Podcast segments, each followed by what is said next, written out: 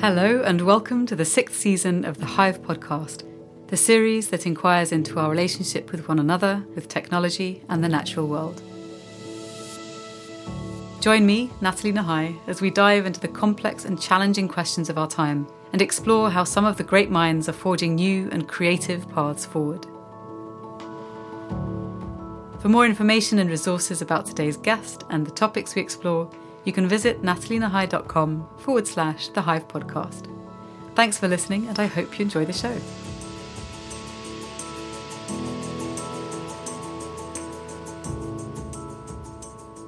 Today, I have the pleasure of speaking with Mary-Jayne Rust. An author, art therapist, and Jungian analyst, Mary-Jayne also lectures and facilitates workshops on ecopsychology. Having worked in a men's prison in the 1980s and at the Women's Therapy Centre in London during the early years of feminist psychotherapy, she has developed a rich and varied understanding of how culture shapes our internal worlds. In the early 1990s, she travelled to Ladakh on the Tibetan Plateau and spent time with Helena Norberg-Hodge of ISEC, an experience that would impress upon her the seriousness of our environmental crisis. Joining a group of like-minded therapists exploring eco-psychological thinking, facilitation and supervision, she was mentored by John Seed and Joanna Macy, whose influence contributed to her current inquiry into our relationship between mind and body, soul and the land. In this conversation, we talk about culture, breakdown and rites of passage, and how we might better understand and transform not only how we relate with ourselves, but also with the greater web of life.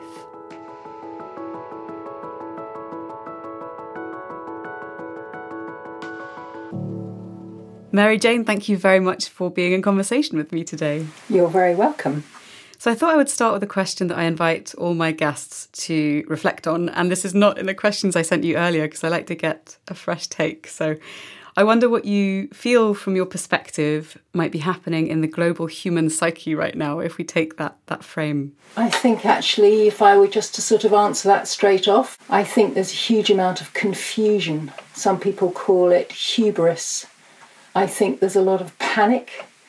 I also think there's a lot of denial. So, you know, putting my therapist hat on, if I were to sort of put all humans together and see them as an individual, which would be pretty impossible to do because there's such variation. But I think what we're talking about really is thinking about the dominant culture that is sort of sweeping around the world and what is happening in that psyche. Mm-hmm. So I think we're actually going through a kind of breakdown. I would call it a cultural breakdown. I mean, I need to sort of preface this by saying I'm making huge generalisations here because there's so many different things happening in different parts of the world. But from where I see it, you know, we've been living with a particular story for several hundred years at least, which has been building for more than several hundred years, about who we are as humans and our place on the earth. And the kind of nub of the story is that we are superior to the rest of life and that we're separate from the rest of life and that the rest of life are a collection of objects. They're just resources to use to accrue more human wealth. I think that's got us into this position that we're in, that story. I mean, there's a lot more that could be said about that, lots of different angles that we could take on it, and that somehow our pleasure is derived from exciting new experiences, but also within that, particularly buying stuff and creating new technologies, which has become like an addiction. But there are multiple distractions which keep us from sort of stepping back and really looking at what's going on and saying, does this satisfy us, the way that we're living? Are we happy? And I think there is a growing realisation that we're not, we're really not, that capitalism isn't really working for us, the way that we're going about things. And just as the person who comes into my therapy room in great distress saying, you know, this isn't working, and the way I think about myself and the way my place in the world, I've lost meaning. I can't find meaning and this isn't working for me. You know, some people will break down to rock bottom and have to rebuild. Some people rebuild before they get to rock bottom. And it's $1 million question as to how far we're going to have to go down before we really address the urgent changes that are needed. Mm. That's such a powerful image as well, to think about the depths to which we have to descend in order to make enough change among enough people, among enough countries, to be able to really transform how we choose to live and how we story our lives. And there is good news in there, which is, you know, maybe you have too, but I've been aware of this and watching this going on for several decades. And when I began, the ecological crisis wasn't really on the main agenda. And people just looked at me as if I was a bit mad going on about it, as if I was walking up and down Oxford Street with one of those clapboards on me saying the end of the world is nigh, you know, Mary Jane, have you gone mad? Mm. Whereas now, people really have woken up to it. So you go and talk to anyone on the street, in my experience anyway, and they will be aware that we are in a terrible bind and that major changes must be made. And, of course, there's a great variety of opinions about how we do that and how far people are willing to, in a sense, give up, sacrifice things. And I think the last year with COVID has been a real watershed around that. Whether it will be anywhere near enough to make us substantially change, I don't know. But I think it's been another milestone in the process. And I wonder from that perspective then, you mentioned about meaning and people having this crisis of having a lack of meaning. Where do you find meaning at the moment? So I think that's a really interesting question, and I think there's several layers to it, because I think that the sort of my initial response to that would be to say I find meaning in making connection. So I find meaning in my relationships with friends, with colleagues, with the clients that I work with, and just as importantly, my connection with the non-human world, spending time outdoors, going to my favourite spots, maybe catching a glimpse of a fox. That will be an exciting day for me if that happens. But meaning also comes from, in a sense, our worldview and how we understand our place within it. So I've been talking really about my own framework of understanding that, as I see it, we're in a cultural breakdown. I think if I were just encased in the dominant culture view, it would be totally depressing. You know, we're just on a downhill slope, and goodness, let's get the technology to save ourselves. I think that's the line in the dominant culture, and some people think we'll do it and other people think we won't. From my point of view, I think breakdowns are a kind of rite of passage, and they offer us an opportunity to get rid of things that don't work anymore and find a new story and a new way of being in the world. So I feel at the same time, you know, both excited by that and also anxious and are we going to make it through? Mm-hmm. I don't think any of us know. So I think it means living with a great deal of uncertainty. And how sturdy are we at being able to manage that uncertainty? We've certainly had a test in the last year, and that's continuing. So I think I find meaning from looking at how can I use my gifts at this time of breakdown? What can I do to make a contribution to the enormous shift that we're trying to make around the world? And it can seem meaningless in the sense of, you know, I'm just this tiny grain of sand in this huge mass of change that's needed to be made, and my contribution can feel a bit like pissing in the wind. But from another point of view, actually, it means a lot, doesn't it? It means a huge amount to me when people are coming to me in my practice, in my therapy practice, saying, I'm really distressed about what we're doing to the earth. Mary Jane, I want to come and see you as my therapist because I know you'll understand. And maybe I won't want to talk about that very much. You know, maybe I'll just want to talk about the normal things that people talk about in therapy. But to know that you understand that, to know that you're not going to interpret my distress as about something else, which some therapists might do. You know, you're distressed about the planet, but really you're distressed about your father dying and blah, blah, blah. So that gives me a great sense of meaning to be able to offer whatever I can do to help, to be of service to the world. So I'm curious about what actually moved you towards your work as an art therapist, a Jungian analyst, and also an eco-psychologist. It's a very rich and varied path. Well, as always, with most people's life stories, it's a very long one, so I'll try and keep it fairly brief. So there's many different threads. One thread is that I grew up in the countryside in North Norfolk. My father was a miller, and so we were very much connected into the farming community. And my father had a great love of nature. And my mother was a real deep thinker and quite spiritual, and sort of put those things together. I suppose I'm in some way, you can see how my interests have emerged out of that combination.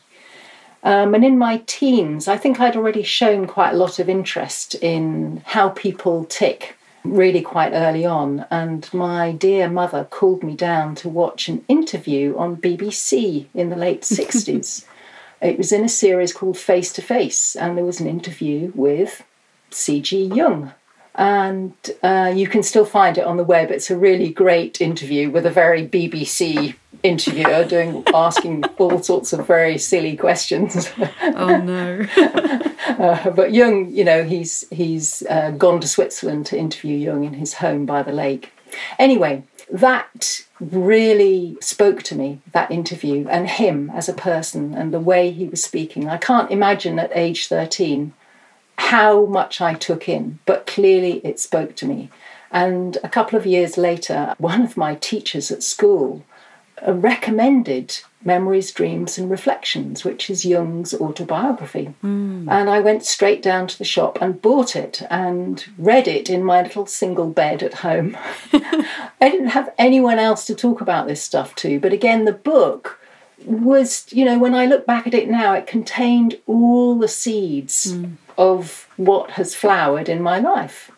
So his interest in Tibetan Buddhism, his art and how he used to express himself through art, that's what inspired me to become an art therapist. He was interested in the paranormal, so there was a whole thing about there are things that happen beyond our understanding. He was growing up in a Christian family. His father was a pastor, but he was really not at ease. He had all sorts of questions about the Christian church, and I was in the same situation with my family. So it really helped me think about another way of understanding a spiritual life without sort of banishing Christianity, but just to understand it in a different way. But most importantly, really, in terms of what I've, the interests that have flowered for me, he wrote extensively about his relationship with the earth. And he completely understood, even in the early 1900s, that we were on a very serious track and that if we continued like this, it was going to be disastrous. And one of the famous things he said was that we are hanging by a thread. The thread is the psyche of man. Very interesting insight, you know. So in a sense, it's not, you know, whilst we have to get on with the practical changes, actually it's what's going on at a deep psychological, spiritual level that we must also attend to. That in fact, if we don't attend to that, and we just make the practical changes, we'll carry on making the same mistakes. So after that, I went off to university. I then trained as an art therapist straight after that. I then, through my own issues, got drawn to the Women's Therapy Centre in North London, and I got involved in the early stages of feminist psychotherapy. And that helped me to see that, to understand that it's not just the individual or the individual within the family, but the family within the culture, and how much the culture, obviously within feminist psychotherapy, it's a patriarchal culture, how that impacts on and shapes the individual. And after several years of working at the Women's Therapy Centre, which was very formative, and also I was working in the area of eating problems, and that led to more of an understanding about consumer culture and addiction in general. I then sort of went full circle because I was just longing to get back to some of my spiritual roots, which were not evident in feminism, I can tell you. Mm. Through a variety of connections, I ended up visiting Ladakh on the Tibetan plateau, which started as a kind of Tibetan Buddhist pilgrimage, if you like, but led to meeting a woman called Helena Norberg-Hodge, who's done some really interesting work, beginning in Ladakh, but most of her work is about think global, act local. Mm. She's written a book called Ancient Futures, and she's quite a missionary. She's got great missionary zeal, and I would say when I stayed with her in Ladakh for 6 weeks, I was pummeled well and truly, and I really got the ecological crisis big time. That was in the early 90s. And I came back here and felt a bit like a cat on hot bricks. You know, here I am practicing individual psychotherapy, doing an intensive Jungian training. And then there's all this stuff going on out in the world. How on earth am I going to marry the two or find a bridge? Anyway, it was after my Jungian training that I really got involved with the field of ecopsychology. And one thing led to another, and after a few years of being involved in a self-help group, I might say, it was a group of other therapists all interested in ecopsychology. That, in effect, was my training. We read texts together, we ran workshops, we went on residentials with John Seed and Joanna Macy together. Mm. And at the end of that, I was ready to start offering work myself, workshops, and I teamed up with an outdoor educator, Dave Key, and we worked in Scotland on the West Coast running groups to train people to work outdoors, and so on. I feel like there's some kind of biopic coming up. An inspiring tale to see on the screen. So let's dig in a little bit to ecopsychology. How does that show up for you? How do you define it in terms of the work and the experience and the context you've just described? Well, the book that I published last year was about ecopsychotherapy, and that stands on the shoulders of ecopsychology. Ecopsychology is terribly difficult to define. Ask a group of people, you will get different answers from every single person. But what I would say is that it sort of turns in two directions. In one direction, it's about how what's happening in the bigger picture, the ecological crisis, how that impacts on us personally. How do I see that showing up in my therapy room in terms of eco-anxiety and eco-grief, which we've been hearing a lot about in the last couple of years, but it wasn't around at all when I first started on this journey. It wasn't showing up in client sessions, put it that way. Mm. So how does that shape our internal world? It leads to all sorts of questions, obviously way beyond eco-grief and eco-anxiety, about child development, about how we grow up always in relationship to the other than human world. There's a lot more I could say about that. And then in terms of ecopsychology, turning in the other direction, how can we bring a psychological attitude to the shift that we're trying to make? Because it's not that we're short of ideas about how to make the changes. We've got hundreds, thousands of ideas. So many genius human minds are on it now. We can make the change. Mm. What's the problem? It's a psychological problem. There's so much denial, there's so much fear of change, which is inevitable. Of course, we're frightened of change, even when we really want to make it. Mm. So how can the psychotherapists, the psychologists, team up with the ecologists, the activists, and everybody to try and enable this shift to happen more quickly? What are the mechanisms at play? And so in your book, Towards an Ecopsychotherapy, what are some of the key learnings for the layperson who's listening to this that you think might be most helpful for people who are experiencing ecological grief and anxiety, or who just want to find a way into this subject? First of all, I think probably people often come to this at the moment through eco-anxiety, which I've mentioned. Eco-anxiety, you know, when you begin to unpack it, you find a whole range of emotions. It's not just that we're anxious, is it? Some people are feeling enormous grief and despair. Some people are feeling utterly overwhelmed. Some people are feeling huge rage with the powers. People in power are not paying attention to this urgently enough. So when someone comes into my room and is talking about this, the first thing I want to do is help them, as with any anxiety that they bring in. Can you name the feelings that are going on in you? And then can we begin to digest what is going on? We all know that actually if we try and block the feelings out, that they'll burst out sideways in other ways. Mm. So the best thing is to try and face into it. It's painful. Let's get it out on the table. And then feelings, in a sense, begin to move. We say we have this lovely expression when we feel moved by something. It's because the feelings are moving. They're really only painful when they're stuck, or probably just in that first moment of allowing the dam to burst open if they've been stored up. Once they begin to flow, we can move with them, and then they take us into all sorts of different directions. And eventually, I think they will bring most people to wanting to take action. But it's you can't jump straight into action. You know, grief dampens everything, and the danger is it turns into a stuck depression. Rage can burn us out, etc. Mm. So it's working with those feelings and allowing someone naturally to come to a point of looking at what they're moved by and choosing an action that they really love doing, preferably with other people. I don't think any of us can do this on our own. And it's what Joanna Macy talks about, from despair to empowerment.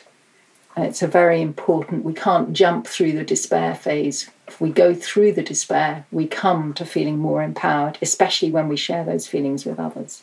So that's my first point about digesting our feelings and recognising that when we are living through an ecological crisis, it inevitably impacts not just on our physical health, but on our mental health as well. Mm. Going, in a sense, much wider and deeper than that, in a sense, that's a portal, isn't it? And we feel these strong feelings because actually most of us love the other than human world. Mm, mm. There's a feeling that you often hear people just saying, oh, I love nature. Mm. Of course, it's much more complicated than that because, you know, personally, I don't particularly love the slugs in my garden. I don't particularly love COVID. COVID is part of nature. Yeah, yeah. There's all kinds of ways in which we're disgusted by nature, and or we might hate certain aspects of it, etc.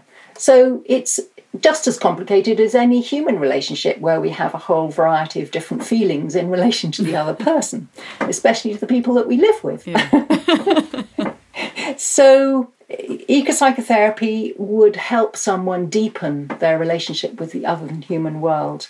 That might involve inviting someone to find a special spot to sit in every day and just notice what happens to them inside and outside. It might be going to sit with a particular tree every day and getting to know the tree as well as all the creatures who come and visit the tree, and probably visit you if you sit very still. I had a robin the other day. I was about to have some dental surgery and I was quite anxious, and I went and sat in one of my usual spots, and this robin came and started jumping on my knees. Extraordinary. And it was amazing because it's never done it before. I've gone back to that place many times since, hoping for the same experience. It hasn't done it since. And I think, you know, it was a wonderful piece of synchronicity that this bird came to be with me when I was quite anxious about my body, and I went home feeling really calmed. Thirdly, I think ecopsychotherapy helps us to explore how we might carry the other than human world inside us. You know, in psychotherapy, we talk about how we internalise mother, we internalise father. There's all sorts of figures in our internal world, and we hear their voices. But what about internalising rock or tree or water or the cosmos? all of those beings live inside us as well, I think. I think there is a, you know, that our internal worlds are a microcosm of the outer.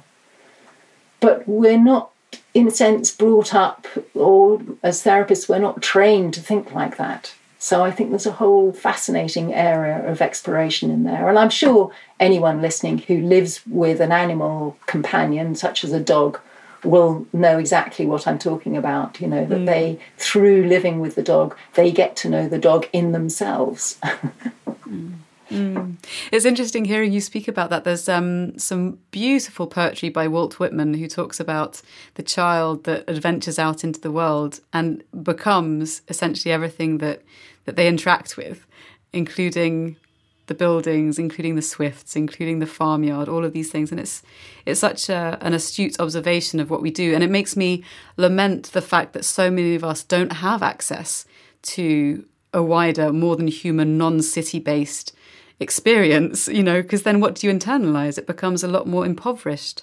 Exactly, and I'm really glad you've mentioned that, because, you know, I talk about going to find a favourite spot, and that may not be accessible for some people. And many children now are being brought up in situations where there's a lot more fear, I think, about children running around, you know, without parental supervision in the fields. I certainly had a childhood growing up where I could roam around free range, but I don't think that's possible any longer, and children spend much more time at the screen, don't they? Mm-hmm. So I think there is more of a withdrawal from nature than ever before because of our particular ways of life. Mm. So speaking back to the interesting time of life, the chapter that you shared working with John Seed and Joanna Macy, I'm curious what your time with them did to kind of shape your perception of the world. What were some of the most memorable aspects of working alongside them? Each of them are very different characters. I first met John Seed when I was at a conference at Findhorn. It was a big ecopsychology conference in, I think it was 99, or around that time, 1999. And it was very exciting because I was quite fresh in the field, and a lot of people there were figures that I knew from reading. And there they all were giving talks. Jane Goodall was one of the keynote speakers. Oh, wow. Which was fantastic. We were all in the Universal Hall. Anyway, John was running a workshop, it was like a sort of pre-conference workshop for about 3 or 4 days. And I just loved his style, because not only does he's very experiential, so his workshops often turn into great love-ins where everyone falls in love with each other. And shares at a really deep level, and shares their grief and their love for the non-human world. And he tells lots of stories, but a really fun thing is that he's got all these songs that he sings. So, you know, he'll give a wonderful piece on reflection on our relationship with the earth, and then he'll pick up his guitar and sing a very potent song with words, you know, totally relevant for the workshop. And then, you know, he's continued always his work as an activist in different parts of the world. So it really, really inspired me to have someone who was so paying attention to our relationships with each other and our relationships with the earth, whilst at the same time being a full-on activist. And I think Joanna, I went on 1 week residentials with her, and then at some point I was one of the co-facilitators.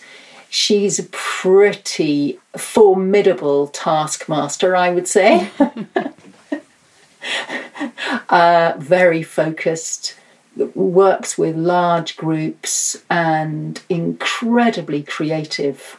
So really well designed, really well structured workshops, engaging our feelings. And then there would always be a slot in the mornings for what she would call brain food. So she would give a little talk about different aspects of the situation on Earth, and tell stories about her work as an activist, but also other people's work. She very much valued the intelligence in the group, so in the evenings different people would present their work to the group. That was very inspiring. And in the afternoon she also really valued the artistic imagination, so we would have poetry workshops and art workshops. And I tell you, the energy released in those weeks, the laughter and just the sheer intensity of it. I mean, it was so inspiring. Mm. And also the way in which she would design particular exercises. There was one that sticks in my mind as being, so many of them were so creative and moving. But there was one where she got us to imagine we were future beings. And we were going to visit the now desolate nuclear plants that had all been decommissioned. But we were going to visit them a bit like people might go and visit, I don't know, the gas chambers in, the concentration camps in Germany. Mm. We would go to visit them as major spiritual teaching. So exercises like that.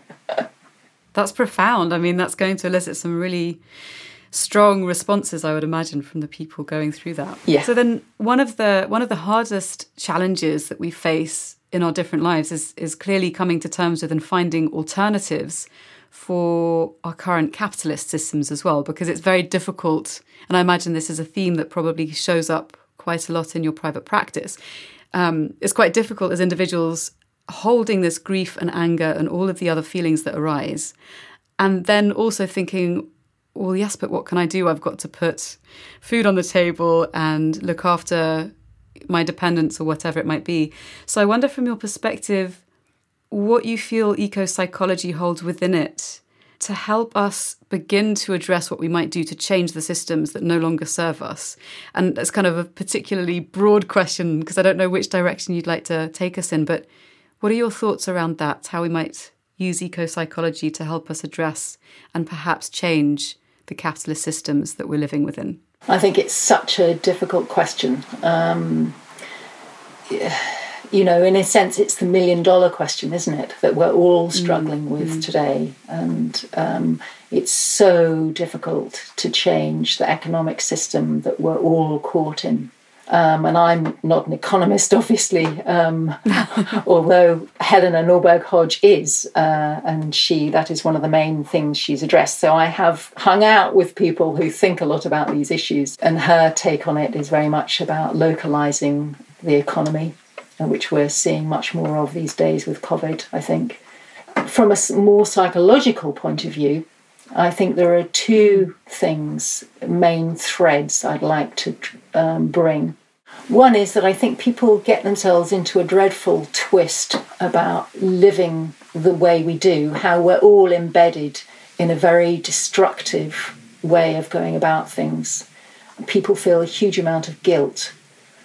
People also feel this cognitive dissonance that actually their values lead them to want to live in one way, but what they find in their daily lives is that they're actually just part of the horrible, violent system. Mm. And it makes everyone, including me, I think, who's aware of this, feel pretty dreadful about ourselves. We go to the shop, it's hard to live plastic free. It's impossible actually to live completely plastic free. We can do our best, and it's important to try. There's so many ways in which we can make small changes, and I think even though that's not going to change the world, nevertheless I still think it's worth it, because it helps how we feel about ourselves. Mm. And actually, if everybody did it, it would change it. Mm.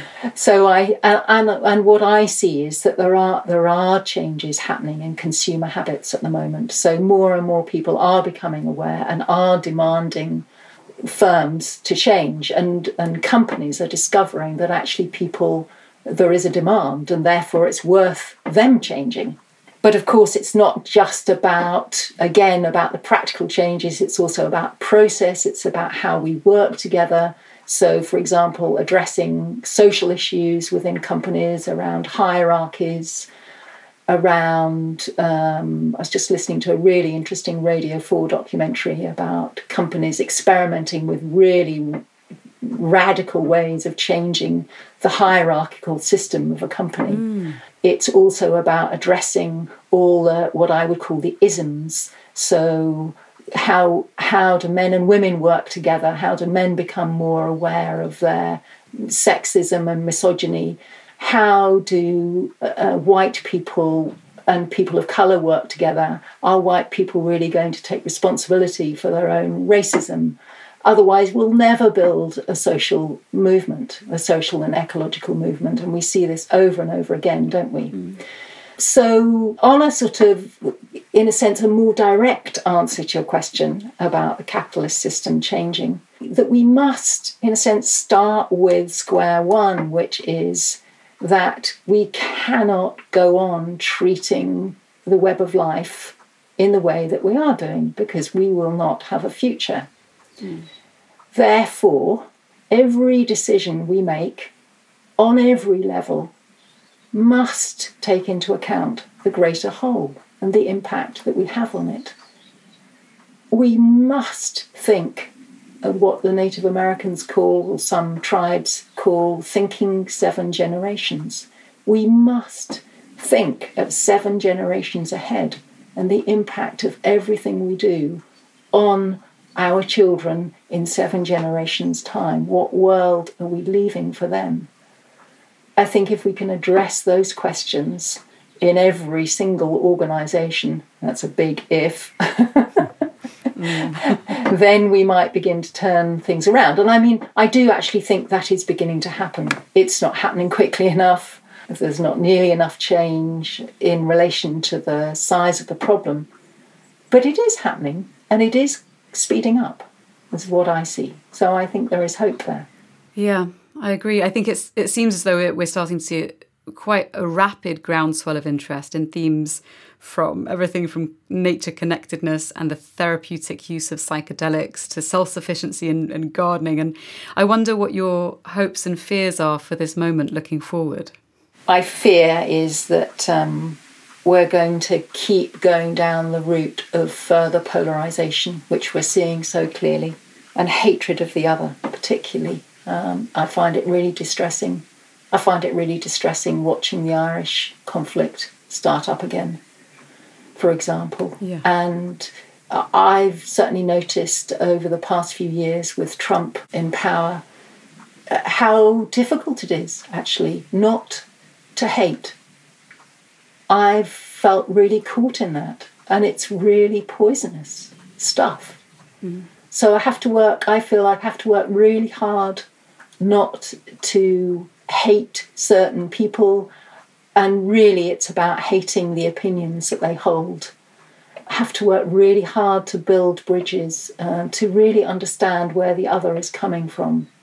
And I think we've done quite a lot in our sort of global community. You know, there are factions of the global community that are really questioning that and really trying to understand the half of America that voted for Trump. We need to understand them and not just slag them off. Mm. And the same with the Brexit divide here, and even with the COVID, the divides that have arisen within COVID, who's being vaccinated and who isn't and why. And don't hate the other person for their choices, please. So I think building bridges is incredibly important. My fear is that we'll go further into polarisation and hatred, and my hope is that we can just build as many bridges as possible to really work on putting ourselves in the shoes of the other in a deep way, really trying to understand where they're coming from and to awaken to the sacredness of all, really. Mm. And so building on that seed of hope, what vision of the future are you holding? I think, again, this is a very interesting question because I find it very confusing. As an optimist, I don't believe in going around holding a gloomy vision of the future. With my rational hat on, I feel realistically we've got a lot further down to go. So I feel that we are seeing some very turbulent times ahead. But my hope in there is that we can build a strong enough community, both in terms of a human community, but also a non-human community, building bridges with the rest of nature, that we know that we can build lifeboats to live through those times. How do we prepare for those times? I'm a believer also in things, very unexpected things happening. So taking my rational hat off, which I like to do a lot, I would say that It's perfectly possible. You know, things are hotting up, things are speeding up. When things get really tight and we're really against the edge, it's quite possible that something will pop out, or a range of things will pop out that we cannot dream about at the moment. Mm. You know, so in a sense, my vision of the future is kind of like a blank canvas, because I think there's a whole lot of stuff that may happen that I have no idea about at the moment. So in a sense, I'm holding out for that. I'm praying that through our collective genius that things will pop out that we can't dream about now, and that somehow we'll find a way through, a kind of miraculous way through. And I think when we look back through history, there are so many examples of this happening. But of course, for the scene to be set in order for these things to arise at the last minute or the right moment, it does require a lot of the work that you've just detailed, you know, the psychological work of how do we turn inwards and think more deeply about our relationship to the more than human world, to the ways in which we consume, to one another, to the people that we perhaps despise through a lack of alignment on values or opinions. And so I guess, if we're thinking about resources that people can turn to, what I'd like to ask now is, what book has most captivated your imagination in recent times, and why? Well, when I started this interview, I talked about reading Memories, Dreams, Reflections when I was a teenager. So in terms of what book has most captivated my imagination and why, I think I explained a bit earlier how it was so full of many ideas, and I think it's still really that's a book really worth reading today. Mm-hmm. So that's probably had the biggest impact on my life, that book. But I would say more recently, there's a wonderful anthology called Ecopsychology, Restoring the Earth, Healing the Mind. And it's really the first book of its kind to come out that established the field of ecopsychology. It was published in 1996, and it's full of writers who then went on to be pioneers in the field, to write their own books. People like David Abram, Joanna Macy, Chellis Glendinning.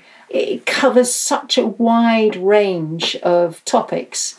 So ecofeminism, the wilderness effect, environmental despair. There's a chapter on ecopsychology and whiteness by Carl Anthony. And still, that issue within ecopsychology remains something to be very importantly unpacked and brought in, because it remains a very white field. There's a chapter on Jungian psychology, on technology, on nature and madness. And so we go on. So I think it's still a book worthwhile reading, even though there's many more books that have come out since.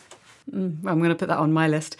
And so then finally, to wrap up, I'd like to ask what question you want people to dwell with at this moment, and perhaps one thing that they can do to help move in a more positive direction. Well, we started by talking about meaning, and I talked a bit about my worldview.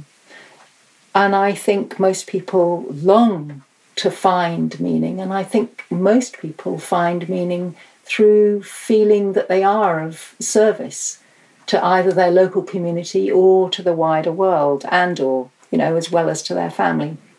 So I would ask, what are your gifts to offer at this time of world crisis? What are your gifts, and how can you make a difference? What do you love doing the most? And how can you use this to be of help to the world at the moment? It must be something that you love doing, otherwise you'll burn out.